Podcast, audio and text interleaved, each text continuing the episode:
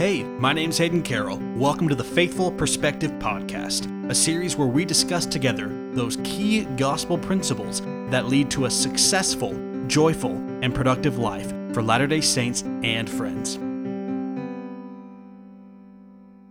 Before we jump into anything, I want to give you an invitation. Do you know a Latter day Saint who is passionate about something gospel related?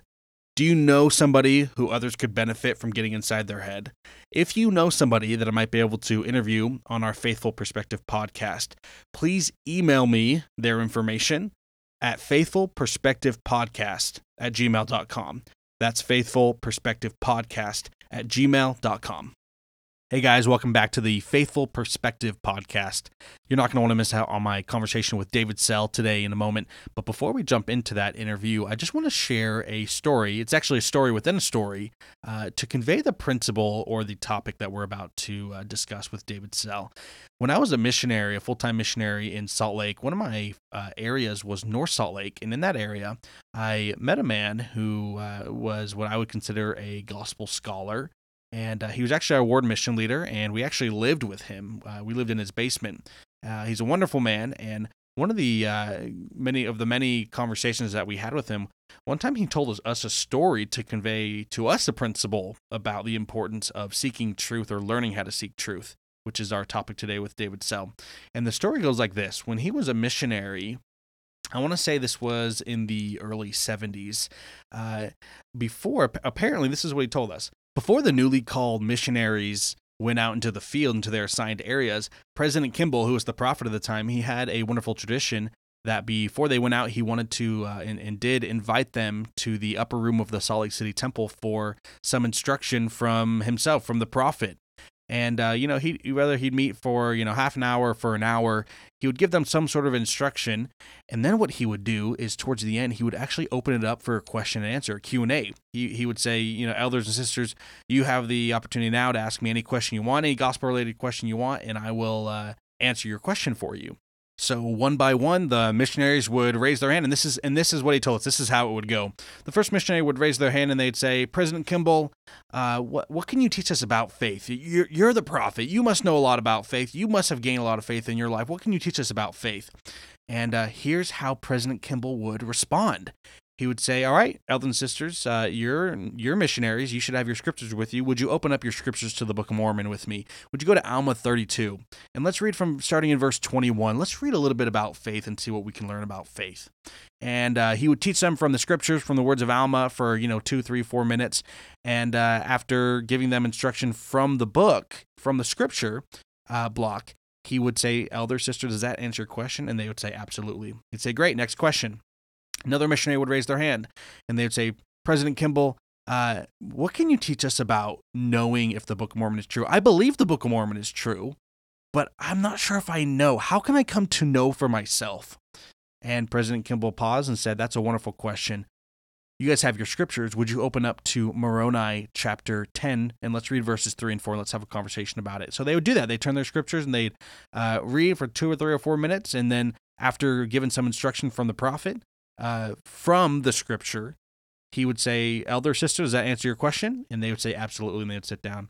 And, you know, another missionary would raise their hand and they'd say, President Kimball, what we always talk about agency, and back then they called it free agency. Agency now we call it moral agency. And he, they would say, "What can you say about agency? You know, you obviously know about agency what it has to do with the plan of salvation, right? The war in heaven. You know, you're the prophet. Teach us what from your life experiences, what can you teach us about agency? And can you guess what he did? He said, Would you guys open up with me to 2 Nephi chapter 2 and let's learn from the uh, words of Lehi? Let's learn about agency. Let's learn about the plan of salvation. Let's learn about what that has to do with you, how to use your agency righteously, what opposition is, and how that plays in the role in, in agency. And he, he taught them for two or three or four minutes. And uh, he said, you know, at the end of it, the elder sister, does that answer your question? And they said, absolutely. Now, for our listeners, here's my question for you What lesson was President Kimball trying to teach these newly called missionaries? It wasn't about the questions they were asking. The principle at hand that uh, that uh, our friend was trying to teach us in Salt Lake. And, and by the way, this friend of mine, he was an actually he was a missionary in one of these meetings. That's how he knows this. Is that he sat in this meeting and uh, he President Kimball, he's not trying to give them all the answers. He's trying to teach them that they can find the answers on their own, that they don't need the prophet to hold their hand. Especially, I mean, what a better lesson to teach a newly called group of missionaries than look, when you go out into the field, you have the power to find the answers. You have the power to seek truth, whether that's through revelation, the scriptures, words of the living prophets. You have the power. And I've just showed you how to do it. Now go do it on your own. And with that story, please enjoy my conversation with David Sell. Today I have the awesome opportunity to have a wonderful conversation with David Sell. David, how are you doing today?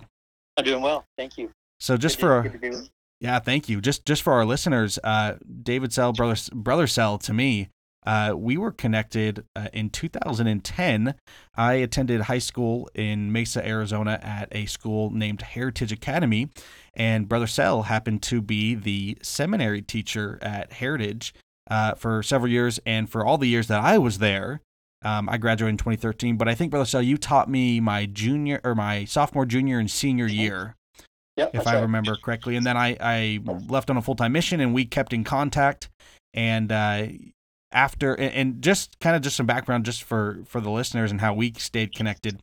Uh, when I served a full time mission, I decided that I wanted to pursue teaching uh, seminary for the church. And when I got home, I reached out to Brother Sell because he was my seminary teacher, right? And uh, when I asked him about what it takes to be a seminary teacher, he actually offered me uh, an opportunity to observe his class and maybe teach a little bit. And so uh, we stayed in contact there. And eventually, three years later, I got hired and uh, now brother Sell and I are coworkers in a way. um, we're both teaching in Mesa, and uh, so we've stayed connected through the years. And uh, brother Sell uh, is what uh, what I would call nothing short of a spiritual giant, and I felt like today would be uh, he he would be an awesome opportunity to interview today to talk about an important topic that we'll get to in a second. But before we get there, brother Sell, would you just give us for our listeners a little brief background about you, your family? Maybe your work experience, church experience, callings that you've held, and just to get us uh, to know you a little bit better. Can we start there? Yeah, yeah, you bet. First, I would never characterize myself as a giant in anything. I would. Thanks for that, but I have to disagree with that. Uh, but I, I uh, grew up in Salt Lake City, Utah. That's where I was uh, born and raised, and, and mostly raised by my grandma. And uh, anyway, when I was in high school, I had some uh, pretty important experiences that changed my heart about church and the gospel and uh, started uh, being a little more diligent with, I guess, uh, being faithful in the church. So I got a strong testimony when I was a sophomore in high school and served a mission in Taipei, Taiwan. Had a great time there and uh, loved that. And after I came home, I moved down to Utah Valley, uh, started teaching at the MTC, and taught there for five years while I, while I finished school. And, and uh, at the end of my I guess my junior years when I started uh, pre-service or seminary at BYU. So did that for a couple years and student taught for a year at Canyon View Junior High and um, I think it's Orem. Is it Lindon or Orem? I can't remember. Mm-hmm. It's right on the border there in Utah.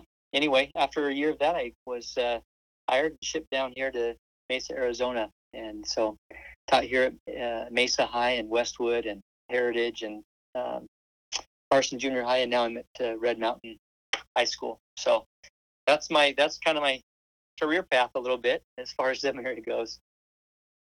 Uh, yeah. So, what other things were you interested in? Uh, yeah, just a little bit about your family and uh, and oh, any yeah. your current calling and callings that you've held in your ward, and just anything there. Oh, sure, sure. Uh, well, my family. I'm married to my beautiful Alicia, Alicia Nelson Sell, and uh, we met while we were at. Um, she was actually a graduate from BYU. I was just finishing up at UVSC before I transferred over over to BYU.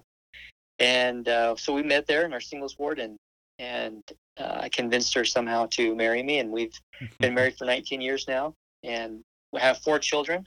My oldest son was just uh, received his mission call to the Ogden, Utah Mandarin Chinese speaking mission, so we're really excited about that in our family.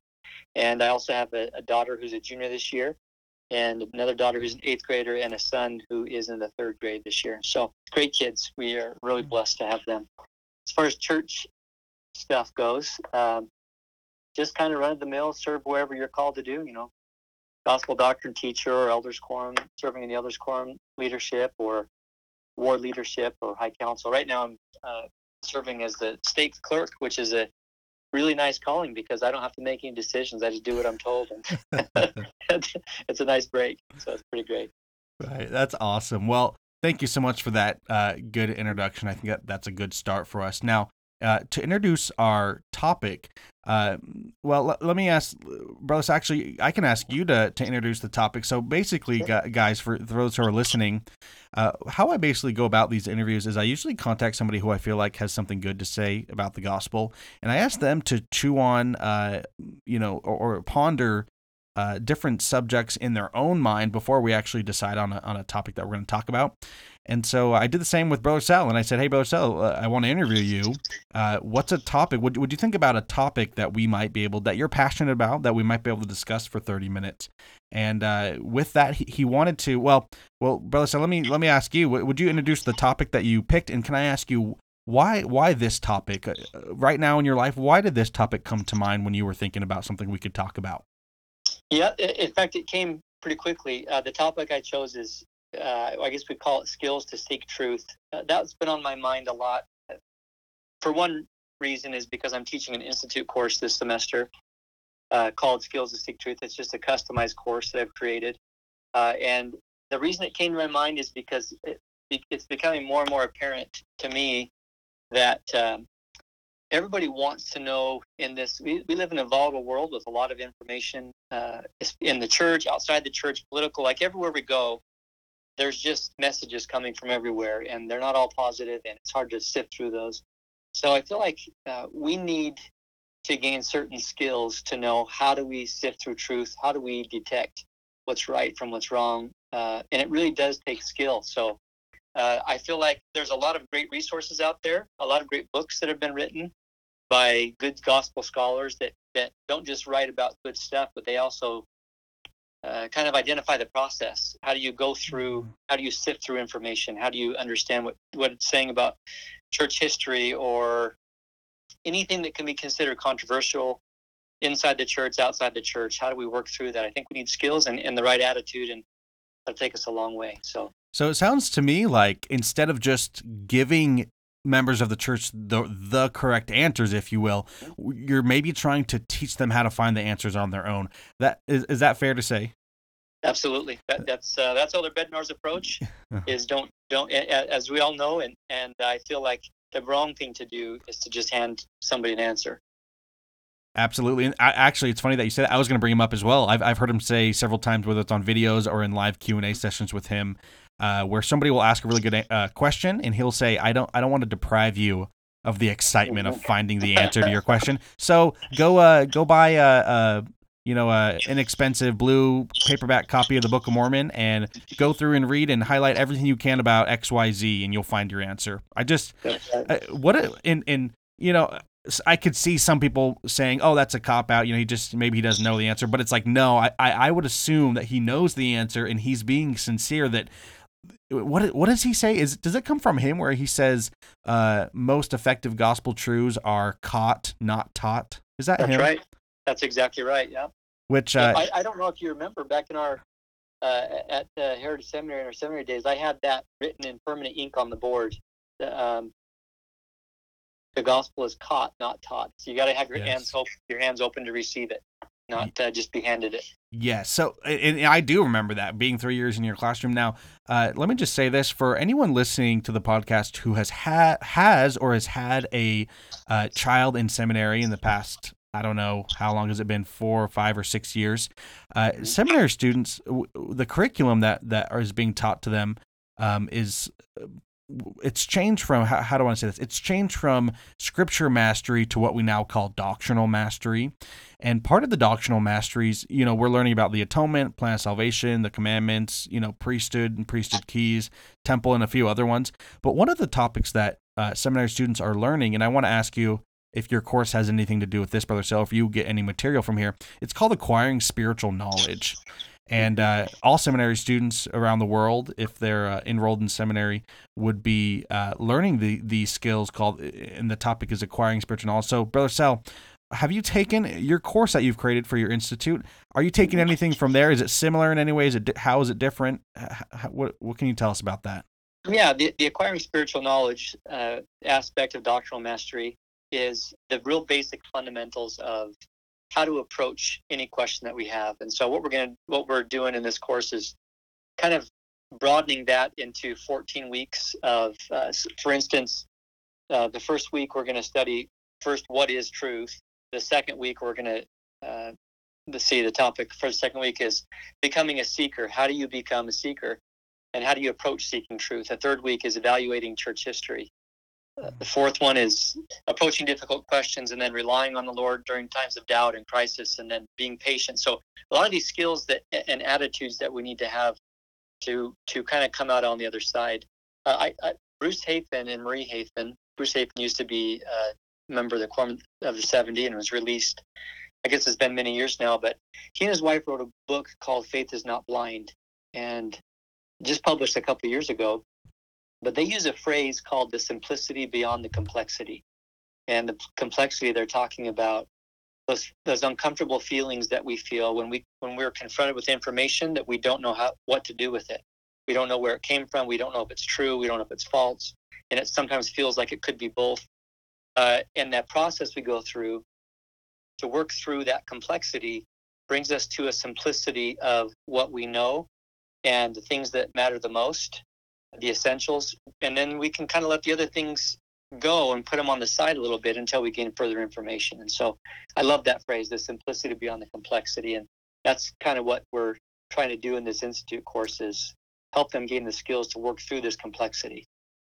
You know, it's funny that you bring up that book. Um, I had uh, my mission president was in town probably over a year ago, and uh, we went out to dinner with him and some of his family when he was here. And it's funny that you mentioned that book. He uh, he brought that book and gave it to me as a gift, and oh, awesome. he, he, he said uh, any seminary to any any member of the church, but especially a seminary teacher, needs to read this book. That there are there are some principles that, and you've mentioned one right now that uh, Bruce and Marie Hafen give that every single seminary student, every youth in the church needs to understand. Because now nowadays, you go on the internet and uh, you're to find lots of what we might call half truths, right? We we find, and, and I don't know, and, and uh, I don't know exactly if he mentions this in the book, but uh, the idea that Satan will give us some details about church history, or the world will give us history, you know, church history details, but they will leave out a lot of context.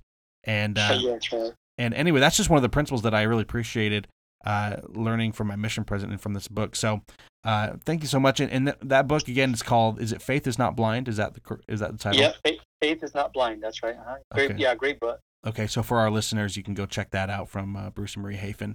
Now, Brother Sell, can can we start? So you said the first course that you're teaching, the first week of your course, is uh, discovering, or, or rather, uh, understanding what truth is. Is that correct?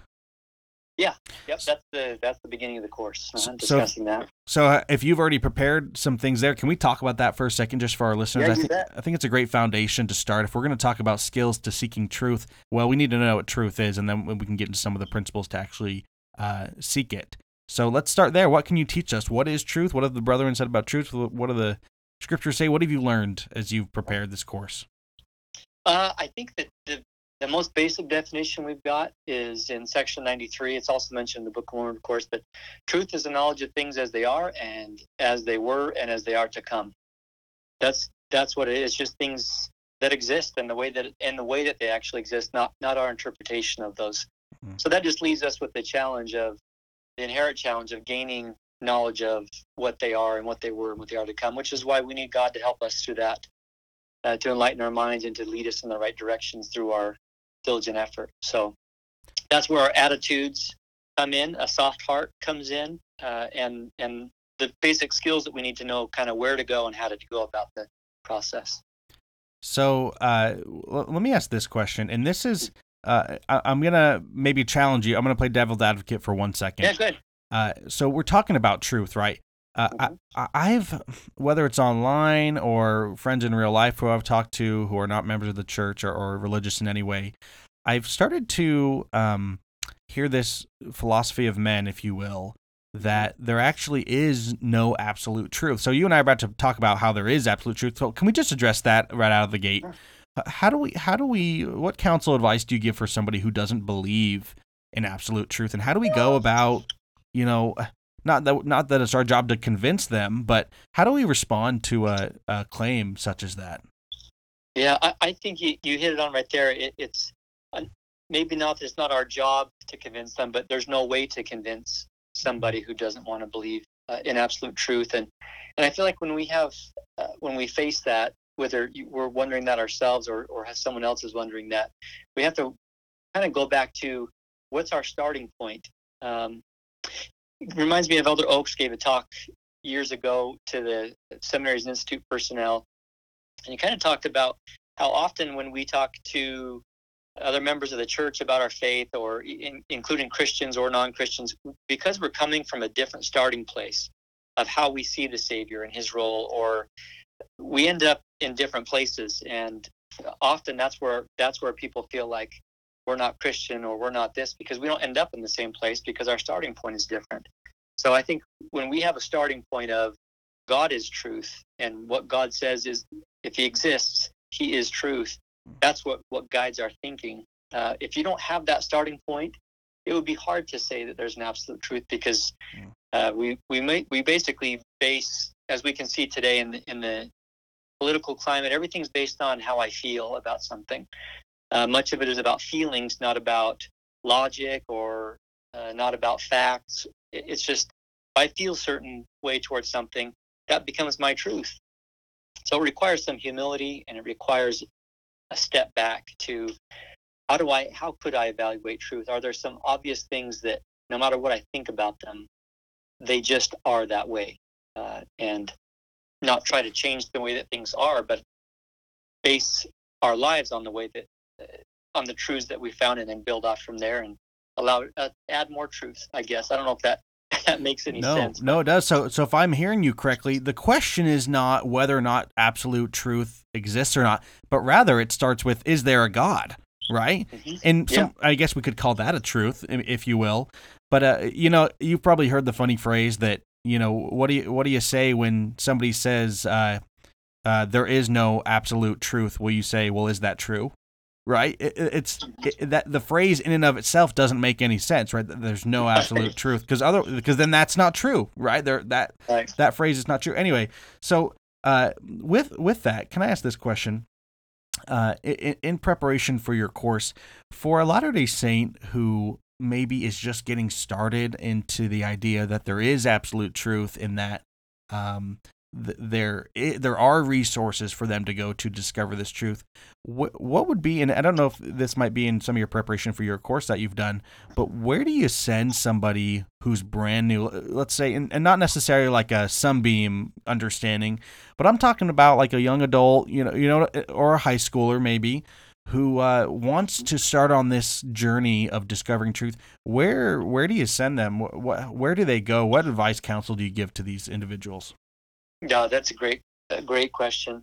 Uh, first thought that comes to my mind is a book that Robert Millet wrote. Uh, I'm thinking maybe 10 or, or 12 years ago, uh, where he tells a story about a student at a university that he was at an institute who was a great stellar student. He was a convert to the church. He was uh, on the leading councils of the institute there. And his parents wanted him to come home so they could share uh, just a load of anti-Mormon information they'd had with them. So he came to, to Brother Millet to say, you know, what do I do? My family's gonna. This is the plan. They already told me what they want me to read these things. I'm not sure what to do. And he said, well, y- you can read, go home and read them, but I would suggest that you don't. Uh, and what that did is the young man got a little nervous and said, well, why don't why don't you want me to read it? I mean, if it's all false stuff, then shouldn't it not matter? You know, uh, and he says, well, no, it's, and Brother Millet's response I really loved. He said, it's not that, it's not because of the falseness or the truthfulness of it. It's because of the feeling that it conveys. It's the, the negative aspect. Uh, what it's not just information that's put in your mind, it's how the information is presented to you. So what the young man did is he went home and, and Brother Millet actually never saw him again. He never came back to Institute and, mm. uh, and it wasn't, and he tried to reach out to him and the young man wasn't because the information that he read or found out about or whatever it was. It was because of how he found out about it.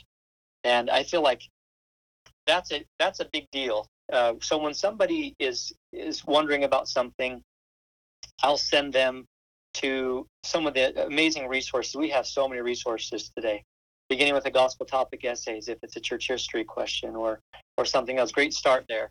Uh, but I'll also give a caution of how you go to those resources matters just as much as the resource you're looking at. What you're approaching it with, the attitude of, well, I'm nervous about reading this because I'm going to find out something about. You can't go in that way. It is, I want to know truth, but I know that God can guide me t- into truth and He'll help me see not only information, but He'll help me to understand context, which makes a huge difference in how something's presented and, and what happened in the past or uh, currently in social issues or with a brethren or whatever it might be. So, anyway, I think that's a long winded answer to send them to the scriptures to make sure they maintain a softened heart. Then send them to appropriate resources that the church has put out. And then I would send them to all, uh, all the great resources uh, that are out there. Over the last five or six years, I've been compiling talks, and I have about 30 talks compiled and seven or eight books and a whole bunch of websites uh, of places that you can go to get different understanding of how to approach questions. And some of them address specific questions, some of them address attitudes, some of them address skills. Uh, and that's kind of how we're going to approach this class this semester. So I just have uh, a couple thoughts on what you've shared. The first one is uh, going back to when, uh, after I got home from the full time mission, you and I connected, and, and you allowed me to teach just a little mm-hmm. segment of one of your seminary classes. And do you remember? And I learned a valuable lesson from this. Do you remember? And actually, it might have been me and Josh in the classroom mm-hmm. together. Mm-hmm. And I think we were teaching. Was it Nebuchadnezzar's dream? I think right. The stone cut out of the mountain uh-huh. without hands. I'm pretty sure that was the lesson. And uh, so we taught the lesson, and I, I, you know, in my proud heart, I, I thought it went really well. And uh, we asked, you know, we talked about you, you giving us feedback, and one of the things you said just hit me in the heart in a good way. And uh, one of the things you said, it's related to what you're talking about now, is you said uh, one of the things that you should be doing if you want to teach seminary is you should be teaching from the scriptures. You didn't hardly teach from the scriptures. And uh, as you say, you know, an individual who's looking for truth, their heart will be softened as they read the word of the Lord. And so I just I just want to convey that because that's a lesson that I've learned uh, through you specifically is that now as I teach students here in Mesa, my only goal is to teach them how to study the scriptures. Um, and we use the scriptures to do that. You know what I mean? Right. Um, so, so that's my first thought. My second thought is about context. I want to make a, just a brief comment about that. I've come to the conclusion that, uh, and it's been true every time, 100% of the time, with no exceptions, it's been true that when I've had a question about church history, especially, uh, you know, when, when I hear something about what's happened in the past, whether it's Joseph or Brigham or Meadow Mountain Massacre or polygamy, blacks in the priesthood, you know, pick your poison, if you will.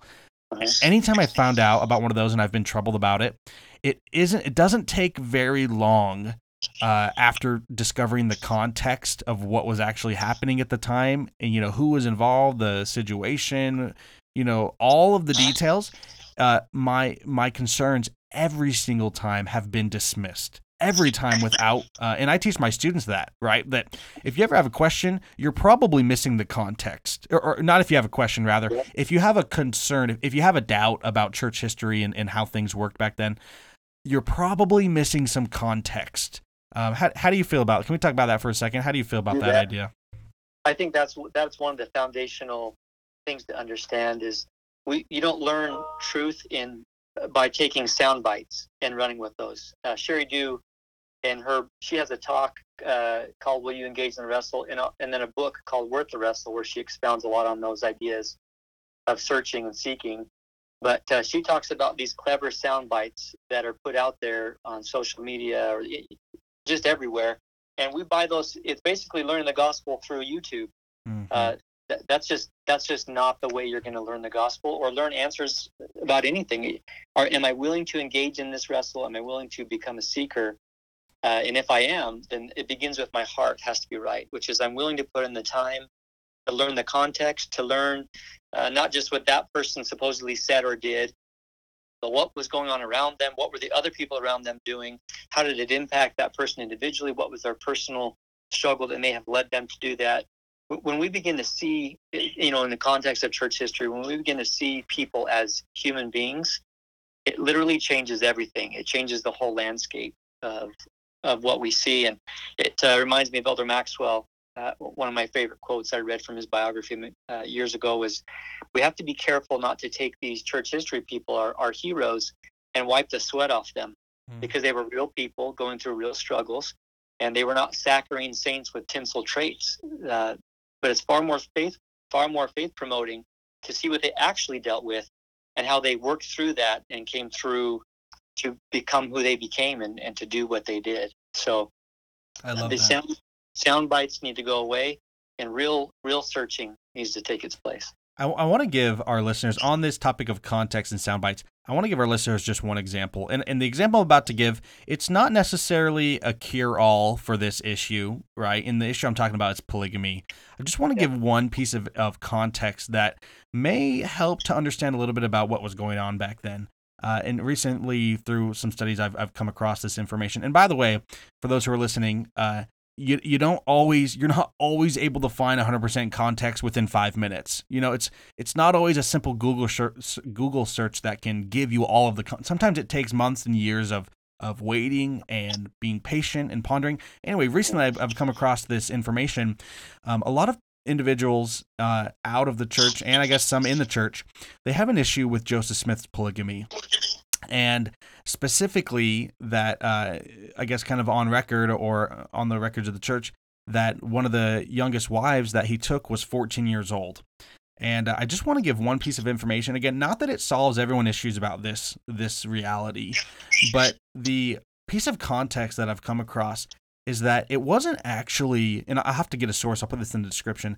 There wasn't actually Joseph Smith who was seeking out. Her name was Helen Mar Kimball, was uh, was her name, and it wasn't actually Joseph seeking her out. The, actually, the way it came about, the context actually, at least in, in my heart and mind, it actually helps me understand a little bit more about what was going on.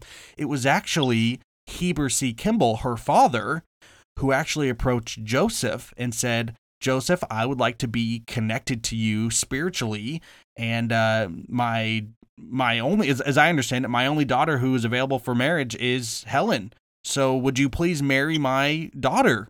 And uh, you know, I, I don't know you know all the record of every single conversation they had about that isn't recorded so we don't know but that's how it came about. It wasn't joseph uh, looking for helen mar kimball it was actually her father who proposed it. So again not that that solves all the issues for everybody but that's one more piece of information and maybe we're going to come across more that makes more you know in 20 from our 2020 lenses maybe help to, to make more sense yeah, I, I, totally agree, and and and then following up even still with with Helen Kimball of following her through her life and seeing that when they were in Utah and and the church is being raided by the government, she came to the defense of polygamy, uh, and these these were not women who were just abused and and forced to do certain things. So that context makes all the difference. It, it really does help a lot. Yeah, you, you make a great point. I think I think you know the world and even members of the church take on this uh, this feeling or this this idea that polygamy was like Warren Jeffs' polygamy, right? It, it, with the fundamentals, and it and it just simply was not. I mean, you look at the records, you look at the testimonies of, of the women who were in polygamy. I mean, you look at the, the members of the church when they stopped polygamy in you know 1890 or 1904, depending on which declaration you're looking at. They didn't want to stop, right? They they enjoyed it. it. It was their life. They had a testimony of it, and so it just goes to show that sometimes we view and, and again, this this podcast is not about polygamy. This is about what Brother Sell is talking about, sound bites, right? Or leaving out the context. Once you understand a little bit more about it, and again, not that these will solve every issue for every person and every feeling they have about it, but more and more study reveals that maybe it's not what we think it is.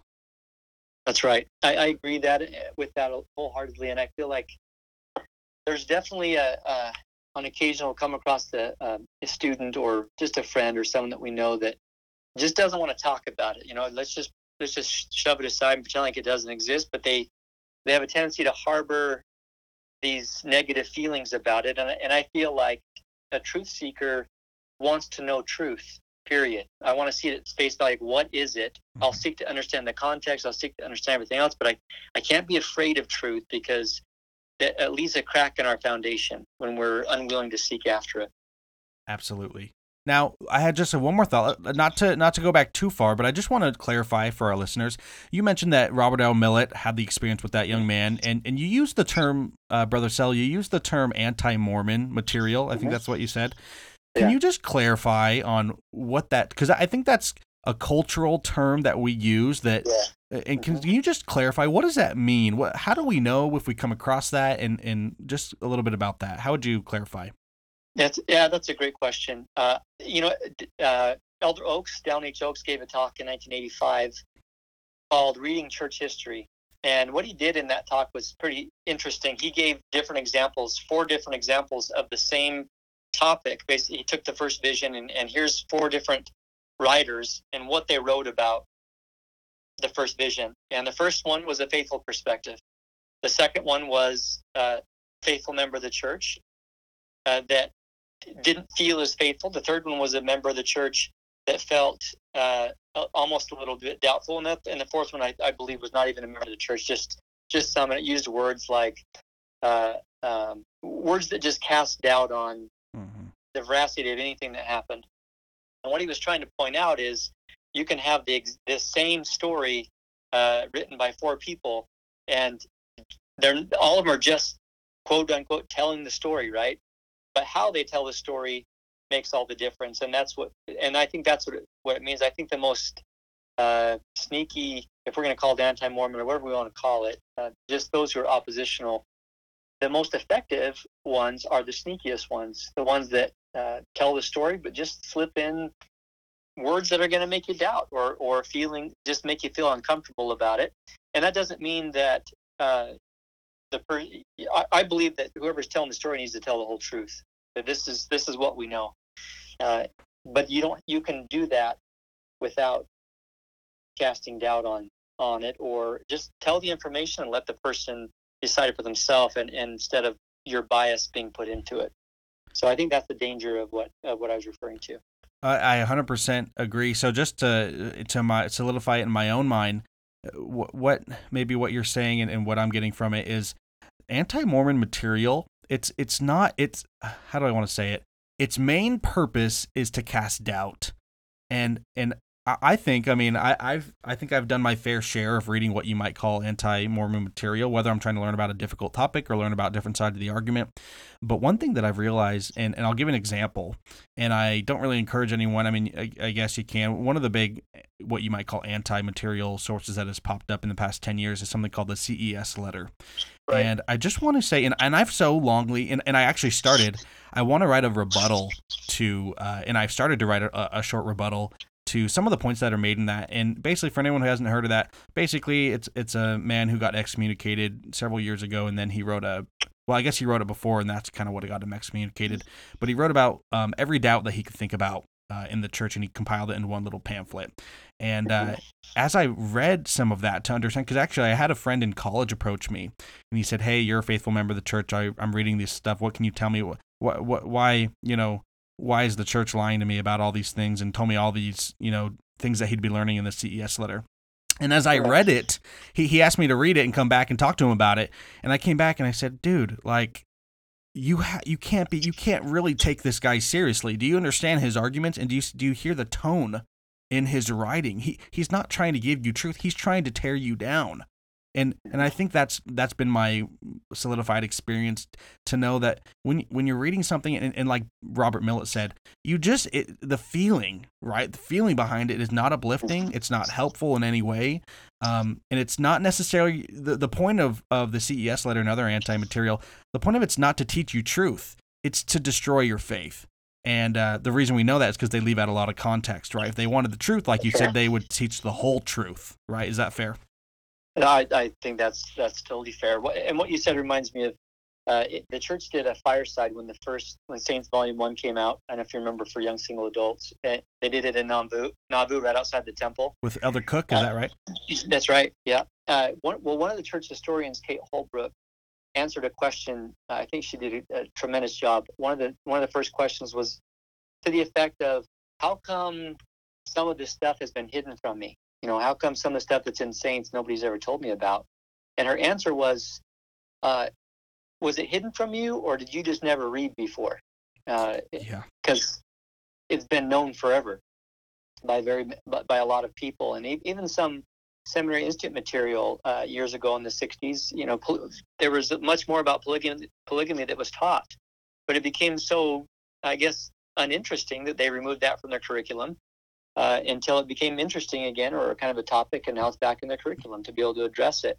And so the fact that you don't know about something, uh, the assumption that it was hidden from me, uh, really speaks to your laziness more than it's more. No, not to offend anybody, but it speaks to someone's laziness more than it speaks to the church hiding. And and certainly maybe the church doesn't feel a need to address everything, nor is it that their job to address everything.